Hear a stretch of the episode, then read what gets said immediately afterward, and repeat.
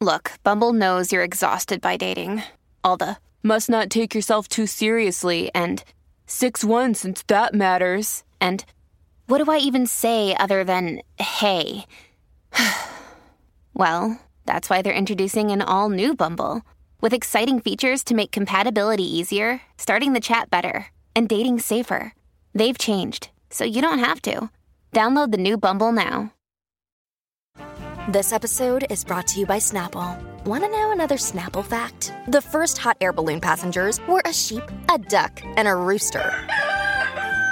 Ridiculous. Check out snapple.com to find ridiculously flavored Snapple near you.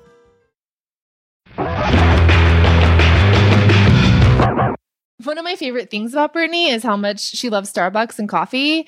and at the hearing on July 14th, she told the judge that the conservators weren't letting her have coffee. What? Yes. Yes. Like who what in what world is that not just like coercion and abuse? Like why when would you ever just not let an adult have a cup of coffee? My jaw is dropped. Yeah.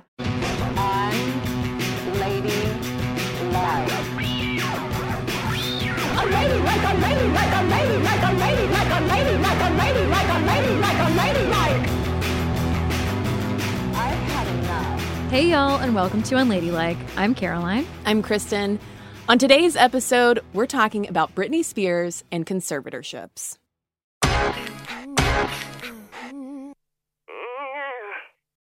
Britney Spears has spent the past 13 years with virtually no control over her life who she sees, where she goes, how she makes and spends her money. That's because Britney was placed in a conservatorship in 2008 while she was under her second involuntary psychiatric hold. Now, usually, California law requires at least five days' notice that you might be placed under a conservatorship. But in Britney's case, a judge determined that her mental health was dire enough to go ahead and make her father, Jamie Spears, her conservator right then and there. Britney's conservatorship has never been a secret, but a lot of us never batted an eye at it. Like, after all, in the six years between her breakup with Justin Timberlake and the start of her conservatorship, Britney was painted as reckless, drugged out, and crazy. Like, surely such drastic intervention was warranted, right? But then, in late June of this year, Britney publicly testified for the first time about how she really feels about the conservatorship. After I've lied and told the whole world I'm okay and I'm happy, it's a lie. I thought I just maybe I said that enough. Maybe I might become happy because I've been in denial. I've been in shock. I am traumatized. Britney's testimony was a bombshell. We learned that she feels used and abused, that she was forced to get an IUD, that this 39 year old woman isn't even allowed to ride in her long term boyfriend's car without permission. But arguably the bigger bombshell in this whole story is that Britney's conservatorship, also known as a guardianship, is not an outlier. An estimated 1.3 million people in the US are also living under various types of conservatorships, which means that they, and Britney are legally unpersoned. And it really does mean that your civil rights, your autonomy to make legally binding choices, as simple as deciding where you're going to live or deciding who you're going to spend time with, we take for granted, if we're not under conservatorships, that we can make those choices and they will be respected. But if you're under a conservatorship or a guardianship, another person has the power to make those choices for you. Your personhood is, in a lot of ways, taken from you. That's Zoe Brennan-Krohn. She's a disability rights lawyer for the ACLU who's been working on conservatorship cases for years. Zoe will be our legal expert for this episode, who's going to walk us through the ableist origins of conservatorships, how they're used today, and why she and the ACLU do not stand. First up, though, it's time to free Britney with Tess Barker and Babs Gray. Tess and Babs are the hosts of the podcast docuseries Toxic: The Britney Spears Story. Tess and Babs have also become synonymous with the Free Britney movement thanks to their previous podcast, Britney's Gram. They originally started it as kind of a joke and ended up uncovering information about Britney's conservatorship that the public hadn't known.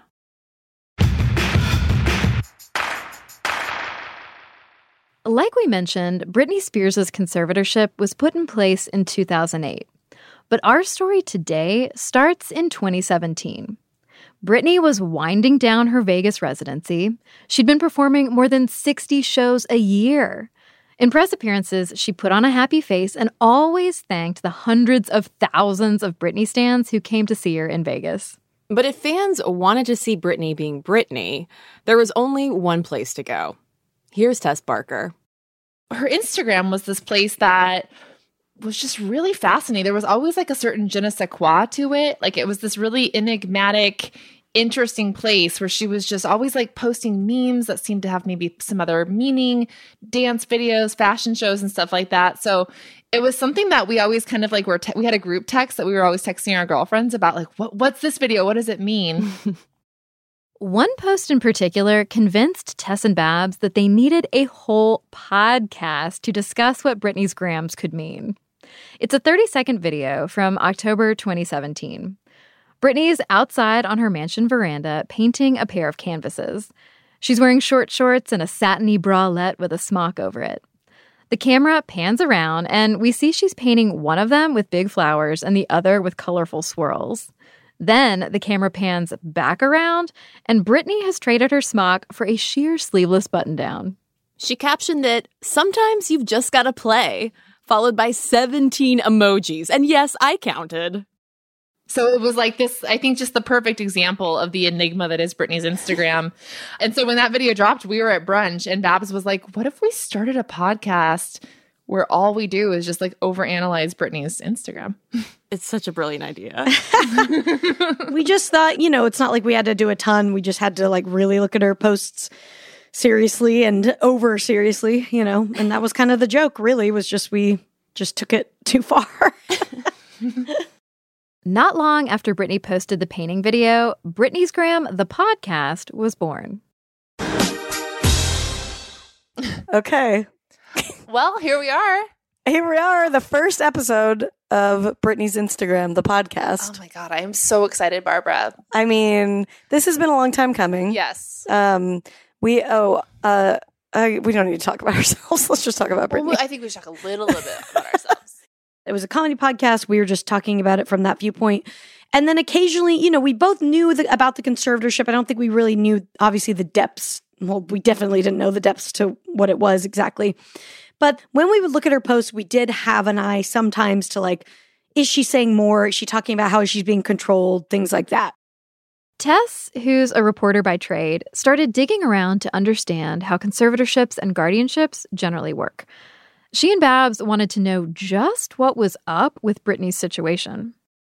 Tess noticed, you know, a hearing was going to happen where her one of her co-conservators of her estate at the time, Andrew Wallet, was going to be asking for a big raise.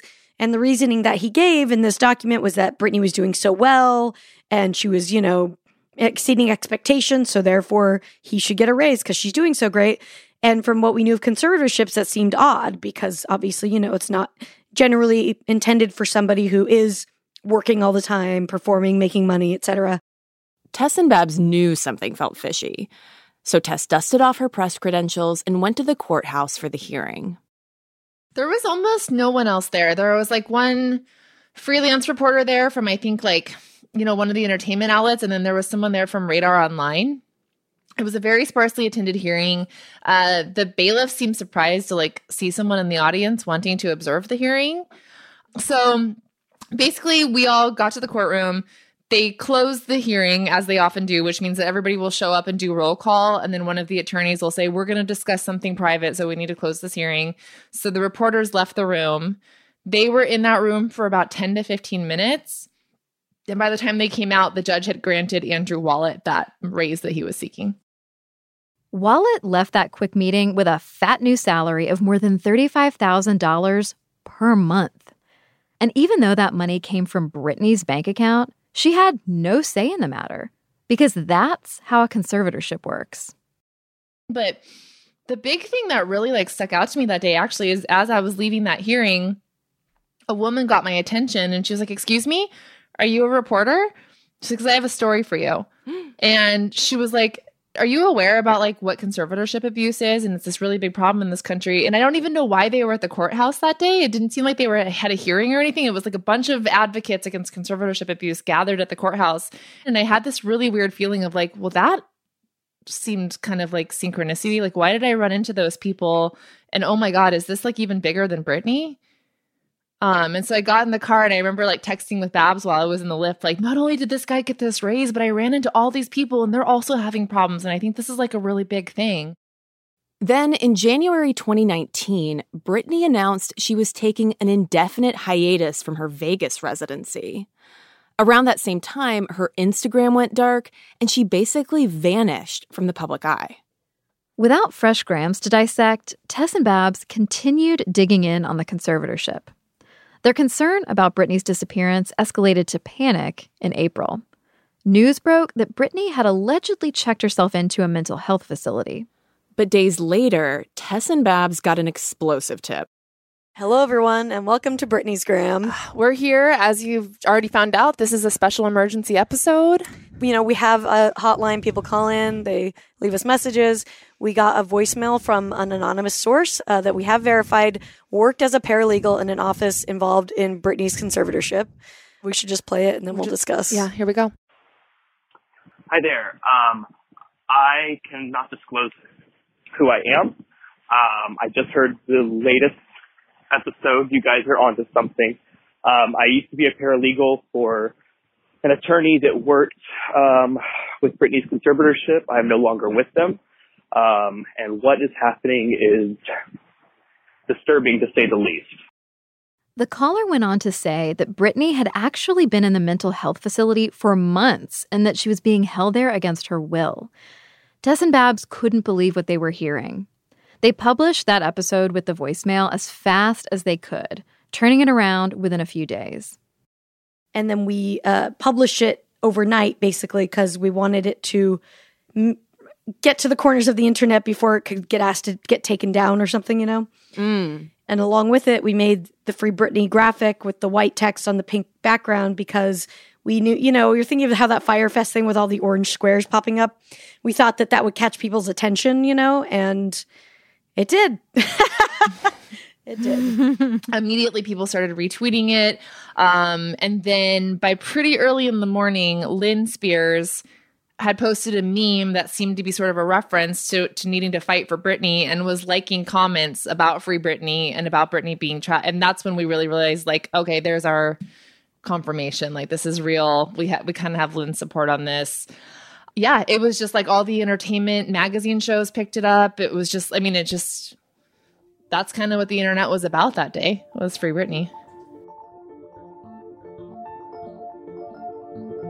We're going to take a quick break. When we come back, hashtag Free Britney transforms from a meme into a movement, and Britney breaks her silence. Then ACLU lawyer Zoe Brennan-Krohn blows our minds with the massive disability rights restrictions inherent to conservatorships. Stick around.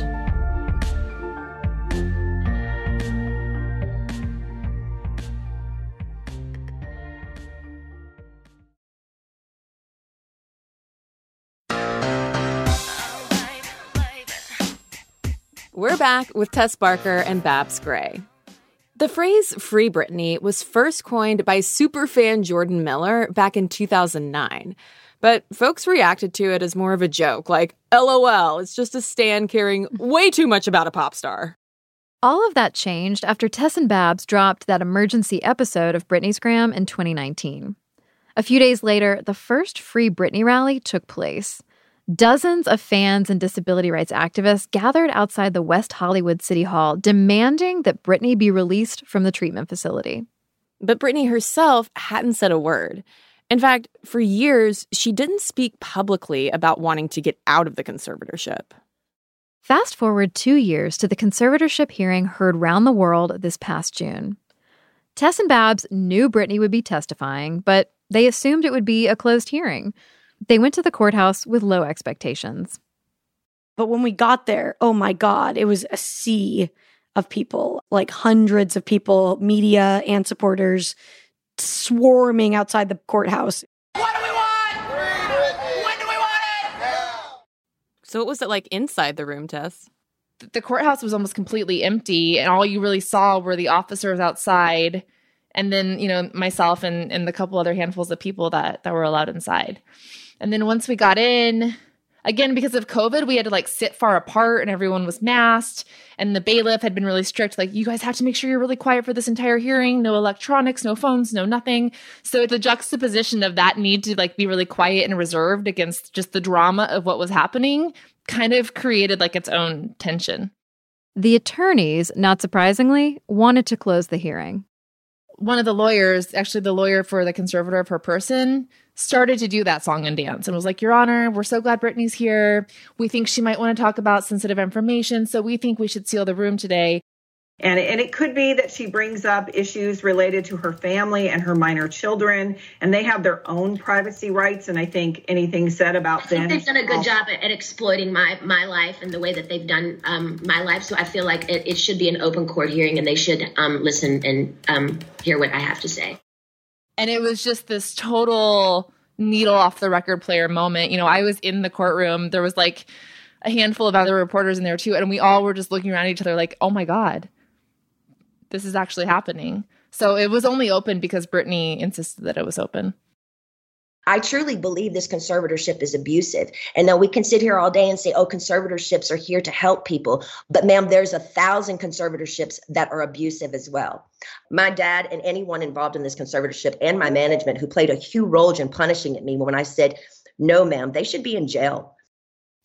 In her 23 minute testimony, Britney revealed that she has an IUD that she's not allowed to get removed, that she wasn't allowed to have her own cell phone and that she was forced to go on tour in 2018. She told the judge that after she refused to perform a show in Vegas, her psychiatrist took her off the meds she'd been on for years and switched her to lithium. Britney also explained how her dad, as conservator, would threaten to keep her from seeing her kids or her boyfriend if she didn't keep performing. So, what was it like hearing Britney actually get to speak for herself publicly? It was incredibly emotional. I mean, just especially after, you know, reporting on this story for 2 years and knowing how restrictive her life is, just uh knowing like what it would have taken for her to make that step to even speak and even like compose the letter that she was reading was really really impressive. I mean, I was really proud of her. It was um but it was also totally infuriating, of course. Like the things she were descri- she was describing I think were just like clear cut signs of abuse and honestly like human rights violations. So it was like this weird mix of like so proud of her, so so you know, I felt, you know, it was vindicating to hear her say out loud the things that we've kind of known for a couple years were going on, but also just really really disturbing and infuriating. Britney's revelations were stunning and heartbreaking. But like we said at the top of this episode, there are more than a million people in the US living under conservatorships. I think the most unusual thing about her conservatorship is how much people are paying attention to it. This is our legal eagle, Zoe Brennan-Krohn. She's a staff attorney with the ACLU's Disability Rights Project.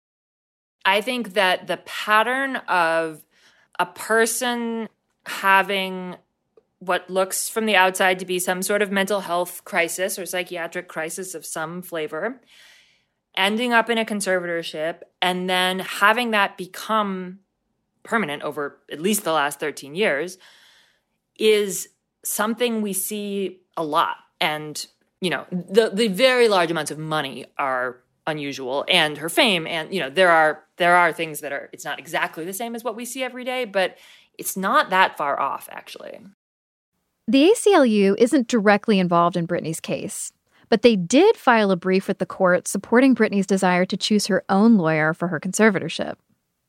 Zoe herself has been extra busy ever since Britney's explosive June hearing got pretty much everyone going, wait, conservatorships are what now?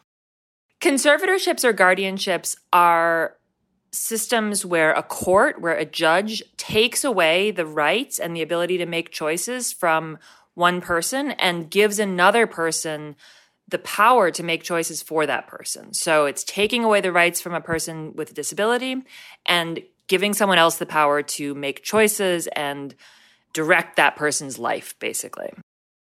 most of the time, conservatorships start with good intentions.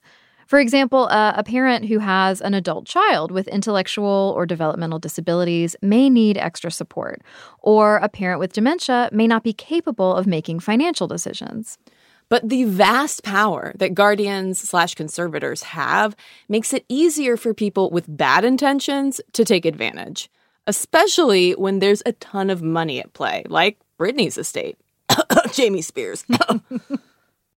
power corrupts. And especially when people can exercise power without transparency, because most of these, you know, the day to day decisions as a conservator, you don't have to report to the court. And that there's just so much power that, that the conservator or the guardian has that we just know that those situations are ripe for abuse.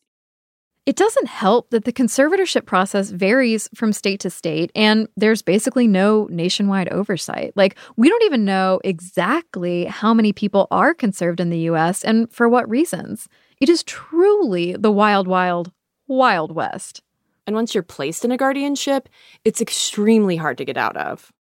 There's just so much paternalism towards people with disabilities and this sort of sense of viewing people with disabilities as kind of perpetual children, that there's a bias in the system towards thinking that once a guardianship or a conservatorship is established, it should proceed. And so there there isn't a a system where people have to affirmatively show this is why we really need this really drastic intervention to continue.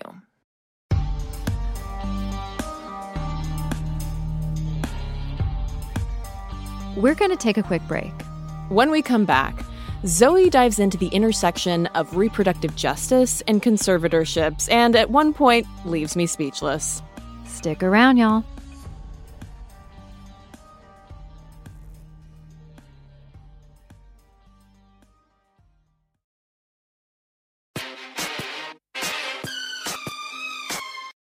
We're back with Zoe Brennan-Krohn, disability rights lawyer for the ACLU. So, as we mentioned earlier, one of the things Britney revealed in her public hearing is that she's forced to have an IUD as part of her conservatorship. That information was pretty shocking to hear, but according to Zoe, it's standard fare for a lot of conservatorships. That's because conservators and guardians make medical decisions for the conservatee. That often includes reproductive choices like access to birth control, abortion, prenatal care. Like they have the authority to decide whether a conservatee becomes a parent. It's really troubling. And, you know, I think in the case of Britney Spears, that, and with many people, if you think about sort of the difference between permanent sterilization and many years of forced use of a very highly effective form of birth control, like an IUD, they're not really that different. Reproductive autonomy is a long standing disability rights issue going back to a 1927 Supreme Court case, Buck v. Bell.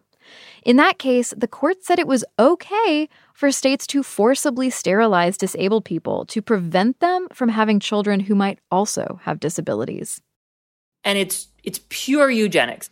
And it's still gone on for most of the 20th century that there have been, you know, there are tens of thousands of people alive today who have been forcibly sterilized by the states that they that they live in because they have disabilities. And so there's very strong echoes of that in conservatorship generally in the sense of the, the control that a person has, but more specifically in the reproductive freedom aspect of this, that that making decisions about a person's reproduction on their behalf because they have disabilities is very closely tied to a really abhorrent and really recent history.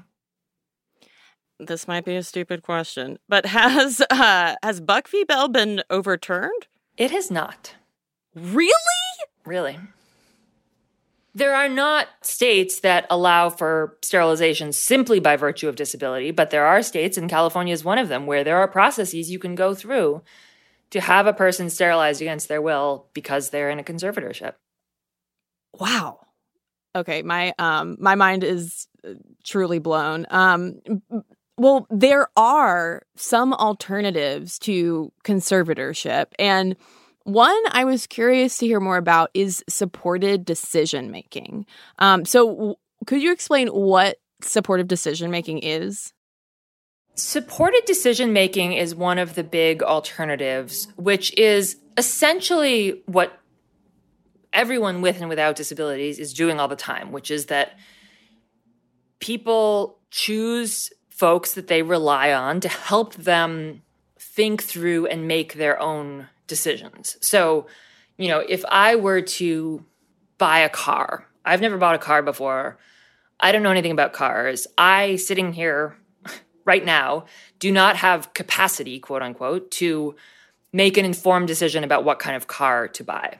But what I would do if I were buying a car was talk to people who knew stuff about cars and ask, you know, ask them what they think and talk to people who know what my preferences are. And I do research online. And then I would make my own choice. I wouldn't be outsourcing the ultimate choice to these people or the internet, but I'd be using them to help me make this choice. And that's what supported decision making is.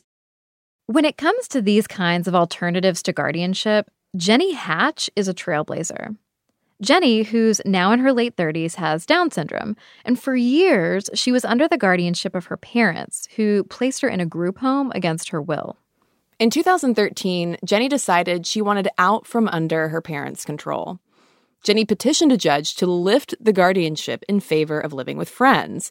She argued that a system of supported decision making would allow her to direct her own life without sacrificing pretty much all of her civil rights. The judge agreed, and that decision made Jenny Hatch the first person to win back the legal right to choose where and how to live with supported decision making. That also established a legal precedent for a middle ground between guardianship and going it alone. And that could be what Britney settles on too. So at this point, do do you think that Britney will be able to end this conservatorship? Definitely hope so. And she has this lawyer now who is has filed things to try to get her father out of the situation. Um, I do think it's it's always an uphill battle to get out of a conservatorship, um, and I think you know between her fame and her money and her lawyer, I think she's in a certainly in a better position now than she has been in the past to get out, and I I really hope that she's able to. Well, Britney has asked the judge to end her conservatorship without having to undergo a psychiatric evaluation. And it seems like her family has always kind of used her mental health as a shield to keep like the details of her conservatorship private. So if Britney were to get some kind of evaluation, like could she keep that information private if that's what she wanted? Yeah, I mean, it should be still private. Typically, you know, medical or mental health evaluations like that would be confidential in a court filing. Um, but I think the other thing is that the diagnosis really shouldn't be the point, that there are many people with m- many types of disabilities, significant disabilities, less significant disabilities, and all sorts of diagnoses who are able to direct their own lives. Like it really should be an evaluation of how she lives her life and how she would want to live her life. So, you know, I think one of the things that people talk a lot about is wow, she has so much money, you know, how would she be able to manage all, you know, this huge fortune which, you know, I don't have a huge fortune, but my understanding is that people who do typically are not just like going to their like online Schwab bank account to like look at how many millions of dollars they have, right? Like people pay people to manage their fortunes. Is my my understanding as someone who doesn't have one, um, and so there's no reason to say like, well, could Britney Spears do this all herself? If she could say, I would hire a financial advisor, like everyone else I know does. That's it. Like, there's no reason that you would have to say, well, if she, unless she could do it all by herself, she can't do it. And the same with helping, you know, manage her finances or managing her house or like all sorts of things that particularly because she has so much money that there's no no need to say like what would it be like if she was all alone trying to juggle all this stuff if if she doesn't want to be all alone it doesn't have to be all alone Yeah, and also like what an unrealistic standard. Like who among us can do it all alone? Right, exactly. And that's, you know, this this particular lens that people at risk of guardianship and conservatorship get viewed through where any choice, you know, there's this idea of this ideal quote unquote best interest. And if you've ever done anything that is not consistent with your best interest, it will dog you for the rest of your life if you're perceived as being disabled and you're in this world. You once dated someone who was kind of a jerk, you will never hear the end of that. And that will be always something the judge will look at to say, remember that time when you were 20 and you dated that guy who was kind of a jerk? And we would all just wilt under that. But, but most people without disabilities aren't looked at that way, aren't, you know, examined in that way and it's a real double standard and it's it's horrible. Do you think that her case could have any positive ripple effects for the conservatorship system at large? I hope so. I think it's great that people are learning about the system and starting to you know ask the kind of questions like and having the kind of conversations like we're having about you know, how her case, the ways in which her case is not an outlier and how this system is really functioning in her case the way it functions for for a lot of people. And so I hope that it might be a real moment of of change in sort of how we think about and and normalize or perhaps stop normalizing so much this sort of routine stripping of civil rights. As of this recording, Britney finally has a lawyer of her own choosing. Jamie Spears has said he intends to step down as her conservator, but he didn't say when. Britney's next conservatorship hearing is scheduled for late September. Meanwhile, Britney's been living her truth where else but on her Instagram. This summer, she posted another painting video, except this one was much less cryptic than the one that Tess and Babs obsessed over in 2017. Britney's inside her mansion in a sports bra, short shorts, and tennis shoes, and painting a massive canvas with abandon. The caption reads in part This is an expression of how I'm feeling at the moment rebellious, colorful, bright, bold, spontaneous, magical. So obviously, showing my true colors. Y'all can follow Tess and Babs on Instagram and Twitter at Britney'sGram. If you want to learn more about Britney's story and conservatorships, all 10 episodes of their podcast Toxic are out right now. And thank y'all so much for listening. If you haven't already, would you please take a minute to rate and review us on Apple Podcasts? It is a huge help and it makes it easier for other folks to find the show.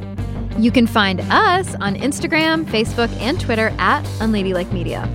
You can also support Cristen and me directly by joining our Patreon. You will get our undying love, gratitude, and appreciation, plus weekly ad free bonus episodes, including our recent conversation on a wild feminist goth band called Rock Bitch. Subscribe over at patreon.com slash unladylike media. Nora Ritchie is the senior producer of Unladylike. Michelle O'Brien is our associate producer. Gianna Palmer is our story editor. Truthy Marate transcribes our tape. Abigail Keel helped with editing on this episode as well. And special thanks to Morgan Whitlatch of the Jenny Hatch Justice Project and Sarah Luderman for their help with this episode. Our music is by Flamingo Shadow, Amit May Cohen, and Sarah Tudzin. Mixing is by Andy Christens. Sound design and additional music is by Casey Holford and Andy Christens. Executive producers are Peter Clowney, Daisy Rosario, and Unladylike Media. This podcast was created by your hosts, Cristen Conger and Caroline Ervin of Unladylike Media. Next week, it's our latest Ask Unladylike episode, BFF Help Edition. We'll be tackling some listener questions about how to deal with friends who are treating you more like a therapist than a bestie and what to do when you and your friend have a falling out. Y'all don't want to miss this episode. Make sure you're subscribed to Unladylike. Find us in Stitcher, Spotify, Apple Podcasts, or wherever you like to listen to podcasts. And remember, got a problem? Get Unladylike.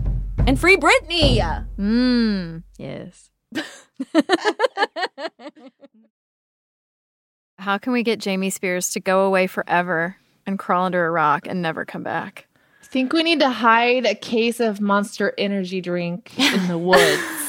I cannot believe he's still holding on after all this time. Like that really shows you the power this guy craves. It's very Trumpy to me. Mm. It's like the jig is still up. People are jumping ship and blaming each other, but you still have this asshole in the center, like refusing to go home.